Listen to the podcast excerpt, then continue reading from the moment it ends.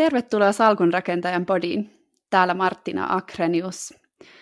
Ja tänään keskustellaan yrittäjyydestä sekä vallitsevasta koronaviruspandemiasta, mutta eritoten miten se tulee vaikuttamaan tulevaisuuteen. Sitä ehkä pikkuhiljaa uskaltaa jo siirtää katseen tulevaisuuteen ja tuntuukin siltä, että on, on aika paljon tehty ennusteita, kauan pandemia kestää ja, ja miten esim. taloutta saadaan taas elpymään. Meillä on vieraana etänä yrittäjä Tuomas Toivonen. Tervetuloa Tuomas. Tervehdys, kiva olla täällä. Tuomas, sä olet yrittäjä. Mikä tunnelma tällä hetkellä on koronakriisin keskellä? No onhan tämä tietysti tota, hyvin erilainen tilanne, vaikka yrittäjänä on, on koko urani viimeiset 20 vuotta ollut, niin eipä ihan, ihan tällaista tilannetta ollut, että vaikka ne dotcom-kriisit on nähty ja finanssikriisit on nähty ja, ja Holviakin alkuun lähdettiin perustamaan siinä 2007-2008 aikoihin, finanssikriisin aikoihin ja sen jälkeen, niin, niin on tämä silti, silti kyllä aika lailla erilainen ja yllättävä tilanne. Että sellaisessa tunnelmissa tässä ollaan. Kyllä varmastikin koko maailma yhtyy tuohon, eli tähän ei millään lailla kyllä voi, voi, voinut ehkä ennakoidakaan, että näin kova kriisi iski. Miten muuten vertaisit, sanot, että olet näitä muitakin kriisejä niin kuin yrittäjänä kohdannut, niin miten vertaisit tätä kriisiä niihin? No tietysti, jos tätä, tätä nyt lähtee vertaamaan, niin kyllähän tässä vaikutukset on, on niin läpikentän kaikkiin yrityksiin ja, ja ei mm. tietysti pelkästään yritystoimintaa, vaan, vaan ihan, ihan kaikkiin, kaikkiin meihin. Et siinä, siinä mielessä niin täysin erilainen tilanne ja, ja tietysti sekin on, on tässä, tässä uutta, että ei, meillä ei niin kuin tavallaan ole sitten oikein mitään äh, niin kuin syntipukkia, että meillä olisi dotcom-yritykset, jotka, joilla on mennyt liian kovaa tai meillä on pankit, joilla on mennyt liian kovaa, vaan, vaan tämä on niin kuin siinä mielessä kuitenkin sellainen ulkopuolelta tuleva shokki, joka, joka tässä niin kuin on isona, isona erona. Ja, ja myös tietysti se, että eihän niin oikeastaan missään kriisissä aiemmin ole ollut näin, että, että tietyiltä toimialoilta edes niin dotcom-kriisissä aikoinaan, että 90 prosenttia liikevaihdosta vaan, vaan katoaa mm. katoaa monilta toimialoilta, niin on, on se kyllä niin kuin siinä mielessä aivan, aivan jotain, jotain uutta ja ennen näkemätöntä. Kyllä. Hei, sä olet perust, ollut perustamassa tai olet yksi perustaja Holvi-yrityksellä, joka tarjoaa digitaalisia taloudenhallinnan palveluita pienyrittäjille ympäri Euroopan. Miten tämä kriisi on vaikuttanut teidän yhtiön toimintaan? No meille tämä on tietysti, tietysti vaikuttanut niin kuin kaikkiin, kaikkiin muihinkin, että, että ollaan siirrytty jo, jo hyvin niin kuin varhaisessa vaiheessa. Tuossa maaliskuun alkupuolella siirryttiin kokonaan etätyöhön ensin siten, että puolet, puolet tiimistä oli, oli etänä, etänä viikon kerrallaan ja sen jälkeen sitten, sitten siirryttiin maaliskuun puolivälissä koko, koko porukka etätöihin. Et se on mm. tietysti ollut sellainen niin kuin välitön vaikutus, mutta sitten tietysti mikä on, on paljon meihin vaikuttanut, ollaan, ollaan kaikessa siinä, mitä tehdään, niin, niin vähän kuin fokustettu uudelleen, että miten pystytään nyt meidän asiakkaita auttamaan tässä niin akuutissa kriisissä. Tietysti tehdään mm. sitä niin kuin pitkän tähtäimen tuotekehitystä, palvelun kehitystä, mutta sitten ollaan, ollaan niin kuin pyritty löytämään myös myös niitä se joko niin kuin ohjeistuksen kannalta tai sitten tuota, tuoteominaisuuksien kannalta ja sitten meillä on, ollaan myös tiettyjä meidän, meidän palvelun ominaisuuksia tuotu sitten nyt joko ilmaiseksi tai, tai selkeällä alennuksella sitten meidän asiakkaiden käyttöön. Esimerkiksi meidän verkkokauppaominaisuus ollaan tuotu, tuotu nyt ilmaisena asiakkaiden käyttöön, jotta, jotta sitten sellaiset meidän asiakkaista, joilla muuten, muuten toiminta vielä ehkä ei ole ollut verkkomyyntinä sataprosenttisesti tai suuressa määrin, niin ovat pystyneet mm. sitten helposti siirtämään toimintaansa verkkoon. Niin siinä, siinä tietysti pyritty, pyritty nyt löytämään kaikkia mahdollisia keinoja, jolla, jolla pystytään tavallaan vastaamaan nyt tähän akuuttiin kriisiin ja sitten sen jälkeen katsomaan sitten, kun kriisi nyt tässä alkaa hellittää, niin taas sitä, sitä pidemmän tähtäimen tekemistä. Niin monelle varmaan, ne on varmaan tällaisia pienyrittäjiä tai jotain kivijalkakauppoja, niin tämä digitaalinen loikka on ollut ehkä aika vaikeaa. Niin onko teille ollut ihan tämmöinen luonteva, niin kuin luonteva ollut tehdä näitä muutoksia? Joo, no meille tietysti ihan, jos katsotaan puhtaasti Holvina, niin, niin mehän ollaan, ollaan tietysti digitaalista palvelua tarjotaan ja hyvin digitaalisesti mm. tehty, tehty asioita. Me ollaan oltu hyvin niin kuin etätyömyönteinen firma jo, jo niin kuin alusta lähtien, että meillä on, on paljon, ja siis tiimi on kansainvälinen, että meillä on Helsingissä, Berliinissä, Madridissa konttorit, ja sitten on, on yksittäisiä työntekijöitä muualla maailmalla, eli ollaan niin totuttu siinä mielessä toimimaan mm. etänä, ja siihen, että oikeastaan kaikki palaverit, niin, niin siellä sitten on yleensä yksi, kaksi ihmistä etänä, no tietysti nyt on kaikki etänä, mutta, mutta siinä mielessä meillä niin kuin oli, oli aika hyvät, hyvät valmiudet siirtyä mm. tähän koko kokonaisuudessaan etänä toimimiseen ja, ja tietysti niin kuin osalle, osalle sitten meidän porukasta niin, niin kuin kokenut tietysti vaikeana sen, että, että ne tietyt niin kuin sosiaaliset kontaktit, joita, joita sitten on helpompi ylläpitää silloin, kun kun porukka on, on kaikki samassa tilassa konttorilla, mm. niin, niin se on monille ollut, ollut haastavaa, mutta sitten taas toisaalta, no, jos katsotaan erityisesti meidän teknologiatiimiä, jotka enemmän tykkää istua koneen ääressä ja koodata, niin heille, heille tavallaan etänä olo niin on, on, on, viesti on ollut, että hei, tämähän on, tämä on ihan mm. jees, että tässä saa entistä enemmän asioita aikaan, että vähemmän, vähemmän niitä tota, mm. sitten keskeytyksiä. Niin, niin, joo. Eli teille se oli tämmöinen luonteva, luonteva muutos omalla tavalla. Joo, että siinä mielessä meille, meille helpompaa, mutta tietysti niin kuin hyvin, hyvin haastava isolle osalle meidän asiakaskunnasta ja sen takia niin kuin se, että kun meillä sitten valmiudet on, on hyvin toimia, toimia etänä, niin ollaan sitten fokustettu sitä toimintaa siihen, että miten meidän asiakkaita pystytään auttamaan. Niin varmasti just mietinkin, että jos teillä on pienyrittäjät, niin hehän ovat tässä olleet aika monet yritykset mur, niin kuin liikevaihto pysähtynyt seinään kuin seinään. Niin. Kyllä, ja sitten tietysti pienyrityksellekin nyt näitä tukiinstrumentteja Suomessa, Saksassa meidän, meidän kaksi tärkeää markkinaa niin on, on tullut, mutta aika, mm. aika hitaasti, että et, et, eihän Suomessakaan vielä, vielä sitten on, on erilaisia tukitoimia päätetty, mutta ei, ei ihan sitten käytössä, käytössä vielä, vielä kaikilta osin ole. Kyllä. Hei, jos mietitään nyt tätä koronakriisiä pikkasen ehkä eteenpäin, eli tämmöinen pitkäaikaistutkimus kertoi tai osoitti, että nuorella iällä kohdatut vakavat yhteiskunnalliset kriisit muokkaavat ihmisten käyttäytysmalleja koko loppuelämäksi niin, että he tekevät kaikkensa välttääkseen riskejä tulevaisuudessa. Nyt on myös vähän puitu tätä, että miten on tehty kyselyä, että miten nuoret kohtaavat tämän hetkeisen kriisin ja he, he, heitä huolestuttaa tulevaisuus enemmän kuin ennen. Miten luulet, että tämä koronakriisi tulee vaikuttamaan juuri tulevien sukupolvien yrittäjien, yrittäjiin, kun he ehkä katsoo just tällä hetkellä, miten yrittäjät ja talous maailmanlaajuisesti on nyt tosi kovissa vaikeuksissa?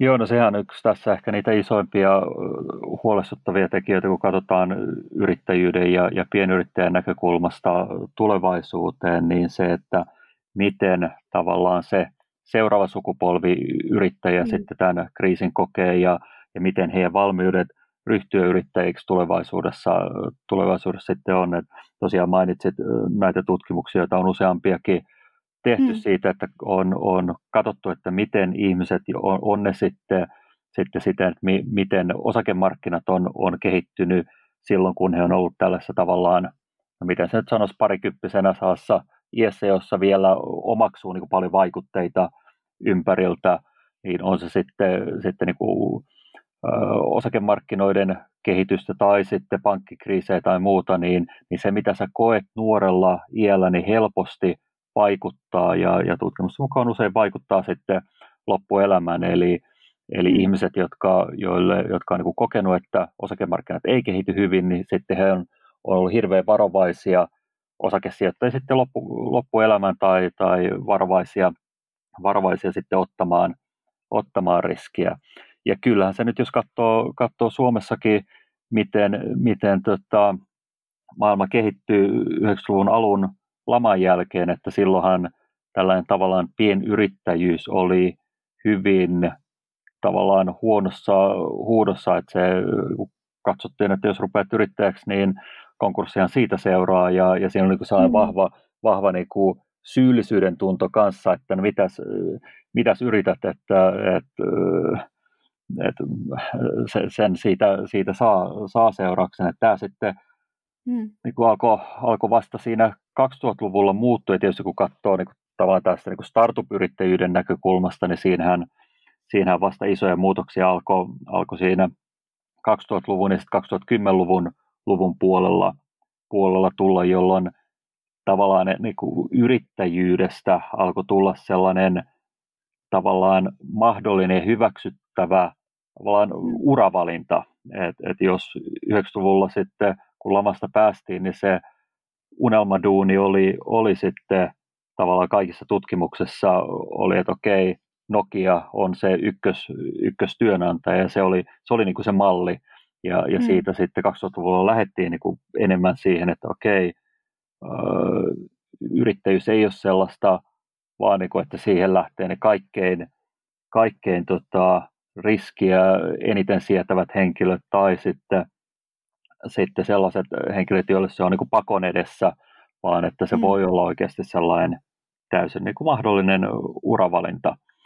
Ni, niin, niin se on, on tietysti iso riski tässä nyt, että se tavallaan yrittäjyys uravalintana kokee sitten, sitten kolauksen ja, ja tavallaan nuorempi sukupolvi, jotka nyt vaikka valmistuu, valmistuvat opiskelijat, niin katsoo sitten, että ahaa, että tällaisia isoja riskejä maailma on täynnä, että nyt täytyy löytää jotain mahdollisimman turvallista ja, ja löytää mm. sellainen turvallinen uravalinta. Ja, ja jos tämä, tämä on niin tässä tuloksena, niin se on, on kyllä yrittäjyyden kannalta iso, iso harmi. Mm, kyllä vaan. Luulen just, että varmaan nuo kaikki peliyhtiöt ja niidenkin menestys on var- varmastikin myös nuorille tosi tämmöinen innostava, innostava niin kun katsoo noita erilaisia menestystarinoita. Ja oli viime vuonna tämmöinen Suomen yrittäjien tekemä tutkimus, josta selvisi, että eritoten nuoret korkeakouluopiskelijat olivat todella innokkaita E, niin kuin enemmän innokkaita kuin aikaisemmin aloittamaan yritystoiminnan. Että siinä mielessä tuntuu, että tuo yritys oli tosi sellaisessa niin kuin noususuhdanteessa, että ihmiset oli tosi kiinnostuneita, että se on tosi sääli, jos nyt nuoret sitten tästä jotenkin lamaantuvat. Näinpä, näinpä. Luuletko sitten, että uskalletaan lähteä enää sitten just yrittäjäksi? kun tästä koronakriisistä toivottavasti tässä pian selvitään? No kyllä mä uskon, että, että uskalletaan, mutta sellaista niin tiettyä varovaisuutta siinä varmasti enemmän on. Mm. Ja, ja, se, että mitä ihmiset varmasti tekevät enemmän, niin he miettivät sitten sitä, että okei, nyt jos rupean yrittäjäksi, niin, niin jos aiemmin se on ollut, ollut niin kuin katsottu sen, sen niin kuin puhtaasti positiivisen kautta, että okei, että saan sellaista tiettyä vapautta ja voin tehdä omaa juttua ja, ja, mm. ja rakentaa sitä uraa elämää täsmälleen niin kuin itse, itse haluan, niin ehkä se muuttuu vähän enemmän, että se, se niin puhtaasti positiivisen kautta yrittäjyyden kattominen, siihen tulee rinnalle sitten se niin kuin valitettavan negatiivinen puoli kanssa, että mm. sen vapauden toisella puolella on se vastuu ja, ja kaikki ne riskit on, on sitten itse, itse kannettava. Että varmasti ihmiset sitä lähtee miettimään paljon enemmän, että mikä voi, hmm. voi mennä ehkä pieleenkin siinä, kun yrittäjäksi ryhtyy. Ja, ja se tietysti, tietysti on tavallaan myös, myös ihan, ihan hyvä, että, että mitä enemmän tavallaan tiedostaa niitä riskejä, niin sitä paremmin niihin voi valmistautua, mm. kunhan sitten tavallaan se, että ei mene niin kuin siihen, että katsoo, että maailma on aivan täynnä riskejä, nyt en varmasti uskalla lähteä mitään, mitään tekemään. Et, et mm. Siinäkin se, se tasapaino täytyy, täytyy löytää. Kyllä vaan, ja kyllähän yrittäjyyteen juuri niin kuin sanoitkin, niin kuuluu niitä riskejä. Tota, miten sitten, jos sä mietit tämänhetkistä tilannetta, niin miten näitä nuoria voisi ehkä jotenkin tukea? Niin, no se, on, se on tosi hyvä kysymys, että mitä, miten juurikin nuorille, nuorille voi tuoda. Että sä mainitsit tuossa aiemmin, että erityisesti niin korkeakouluopiskelijat on ollut tosi innostuneita yrittäjyydestä, mm. ja siinähän näkyy paljon tämä, joka ensin lähti, lähti Aalto-yliopistossa, tämä Aalto Entrepreneurship Society, ja siitä sitten levisi myös muihin, muihin korkeakouluihin, tällaiset niin kuin yrittäjyys, opiskelijajärjestöt, ja hän on mm. tehnyt niin kuin tosi hyvää työtä siinä, että ovat, ovat just tuoneet sitä yrittäjyyttä sellaisena kuin mahdollisena urapolkuna.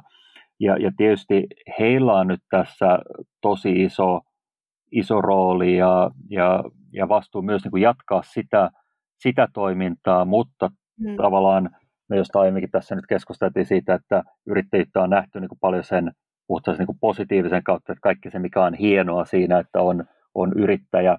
Ja, ja tietysti sitä, sitä nämä opiskelijajärjestöt on paljon, paljon myös omalla tavalla, hyvällä tavallaan hehkuttaneet, mutta nyt siihen täytyy tuoda rinnalle myös sitä, sitä että mitkä nämä kaikki, kaikki riskit on ja, ja, ja niin kuin auttaa sitten, sitten niin kuin mahdollisesti yrittäjyyttä uravalintana harkitsevia niin kuin katsomaan se koko, koko paketti, paketti läpi, ne, ne hyvät ja, ja huonot puolet, mahdollisuudet ja, ja riskit, ja siitä sitten luoda tavallaan sellainen kokonaisnäkemys, että nyt jos ryhdyn yrittäjäksi, niin näin se voi mennä, jos asiat menee hyvin, mutta, mutta että, jos asiat ei mene ihan niin hyvin, niin, niin mitä sitten voi tapahtua ja, ja sitten se, että mitä silloin, silloin tekee, että mitä, mitä tämä mm. tavallaan henkilö, joka yrittäjäksi ryhtyy, niin mitä hän pystyy tekemään, miten hän pystyy valmistautumaan niihin, niihin tilanteisiin, jossa, jossa sit asiat ei, ei sit menekään suunnitelman mukaan. Ja, ja tietysti sehän nyt on niin kuin missä tahansa maailman tilanteessa, niin kun yrittäjäksi ryhtyy, niin on, on hienot suunnitelmat ja, ja businessplanit, mm. että näin, näin tämän homman, homman ajattelen menevän, mutta eihän mikään, mikään suunnitelma, niin sitten kun todellisuus tulee vastaan, ei mikään suunnitelmassa todellisuutta kestä, vaan, vaan sitten täytyy siinä, siinä luovia, mutta tota, ehkä se niin kuin nyt tämän koronan opetus on, että siinä kun, kun siinä, siinä yrittäjyydessä luovitaan, niin ne myrskyt voi olla, olla sitten vielä niin kuin isompia kuin, kuin olisi, olisi aavistanutkaan.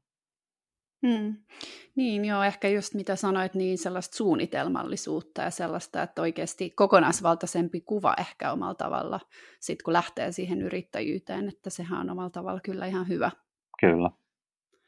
Miten luulet, että yrittäjyys tulee muuttumaan tulevaisuudessa? Uh, no, sitä on, on tässä nyt juteltu, että varmasti, varmasti että ihmiset jonkun verran varovaisempia on, että siinä mielessä tulee, tulee muuttumaan. Ehkä yrittäjyyttä on, on vähän, vähän vähemmän, mutta taas sitten jos katsoo, että okei, meillä on, on koronakriisi, siitä varmasti tulee isoja muutoksia maailmaan jatkossakin, mutta katsoo näitä sitten megatrendejä, niin kyllähän se on niin yrittäjyys ja se, että, että voi itse, itse työllistyä, on ne sitten, sitten erilaisten alustatalouden ratkaisujen kautta, kautta tai sitten, sitten ihan, ihan itse, itse rakentaa oman yrityksen, niin niitä mahdollisuuksia – on, on enemmän ja enemmän, niin ei se tavallaan megatrendinä ei tule tuu muuttumaan. Ja, ja se kun katsoo ihan Euroopan tasolla, että mistä niitä uusia työpaikkoja kaikkein eniten tulee, niin kyllä niitä tulee, tulee kasvuyrityksestä. Eli, eli ei se, se niin kuin varmasti ei tule tuu muuttumaan, että, että nyt mentäisiin mentäisi takaisin jonkinlaiseen malliin, jossa meillä on vaan, vaan todella isoja yrityksiä ne on sitten sitten se, se niin kuin yksityisen sektorin, sektorin työllistää, jonka varaan, varaan kaikki lasketaan, vaan kyllä se tavallaan kuin yrittäjyyden megatrendi varmasti, varmasti jatkuu, vaikka siihen nyt ehkä hienoinen lovi, lovi koronan myötä tuleekin. Mm, kyllä. Hei, tota, meillä alkaa pikkuhiljaa valitettavasti aika loppumaan, mutta tota, mä ehkä kysyisin vielä, vielä sulta tähän loppuun, että mitkä, vähän mainitsitkin tuossa kouluista, joilla on sitten tärkeä rooli, jos miettii sitä nuor, nuoria, ja ettei niin kun heillä ihan täysin nyt unohdu se, että yrit, tai niin kun, että he eivät ihan täysin nyt unohda sitä, että yrittäjyys voi olla myös mahdollisuus heille tulevaisuudessa. Niin mitkä tuet tai teot vielä tällä hetkellä ajattelisitte, että on tärkeitä, jos mietitään sitä, että halutaan just tukea yrittäjyyttä myös tulevaisuuden kannalta?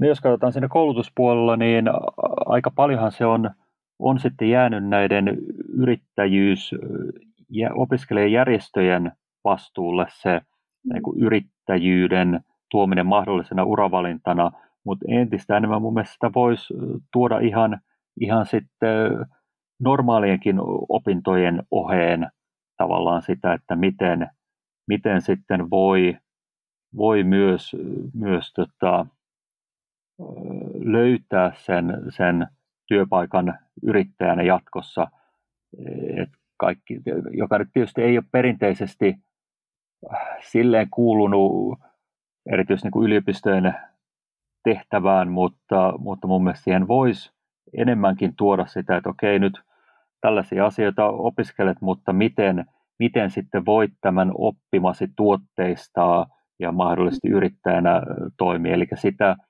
sitä niin kuin sen, että miten sen, mitä olet oppinut, no juurikin voit tuotteistaa ja miten, miten voit sitä, sitä myydä, niin, niin tällaisen lähestymistavan tuominen myös sen niin kuin akateemisemman lähestymistavan rinnalle, niin olisi kyllä ihan, ihan paikallaan kaikilla, kaikilla niin koulutuksen ja opetuksen tasoilla. Hmm, tuo on hyvä huomio. Hei, kiitos tosi paljon Tuomas, että olit meidän vieraana. Ja me jäädään katsomaan, mitä, mitä tässä, miten tilanne kehittyy ja miten tulevaisuus tästä koronakriisin jälkeen, miltä se näyttää. Millä mielin sä katsot tulevaisuuteen muuten? Ihan hyvillä, hyvillä mielin, mm-hmm. mielin katson, että tilanne on, on nyt haastava ja, ja nyt eletään siinä tilanteessa, kun ollaan, mutta kyllä tästä ohi ja ylipäästään ja, ja sitten entistä enemmän lähdetään sitten rakentamaan parempaa tulevaisuutta. Ja kyllä meillä, meillä nyt kaikki on tässä koronakriisin yhteydessä ilmastohaasteet vähän mm. unohtaa jättänyt sivuun, mutta eihän se mihinkään sieltä kadonnut, että, että kun tästä akuutista kriisistä päästään, niin meillä on, on tämä seuraavien vuosikymmenien kriisi vielä ratkaistavana ja, ja kyllä siihenkin tarvitaan sitä seuraavaa yrittäjäsukupolvea löytämään niitä uusia fiksuja, ei pelkästään teknologiaratkaisuja, vaan myös sitä, että miten, miten rakennetaan tällaista ilmastoystävällisempää yhteiskuntaa. Kyllä vaan. Ei nämä haasteet tähän valitettavasti varmastikaan lopu. Ei valitettavasti. Mutta tästä vielä, niin, mutta tästä vielä noustaan. Kyllä. Hei, kiitos paljon ja me toivotetaan kaikille kuuntelijoille oikein aurinkoista päivänjatkoa.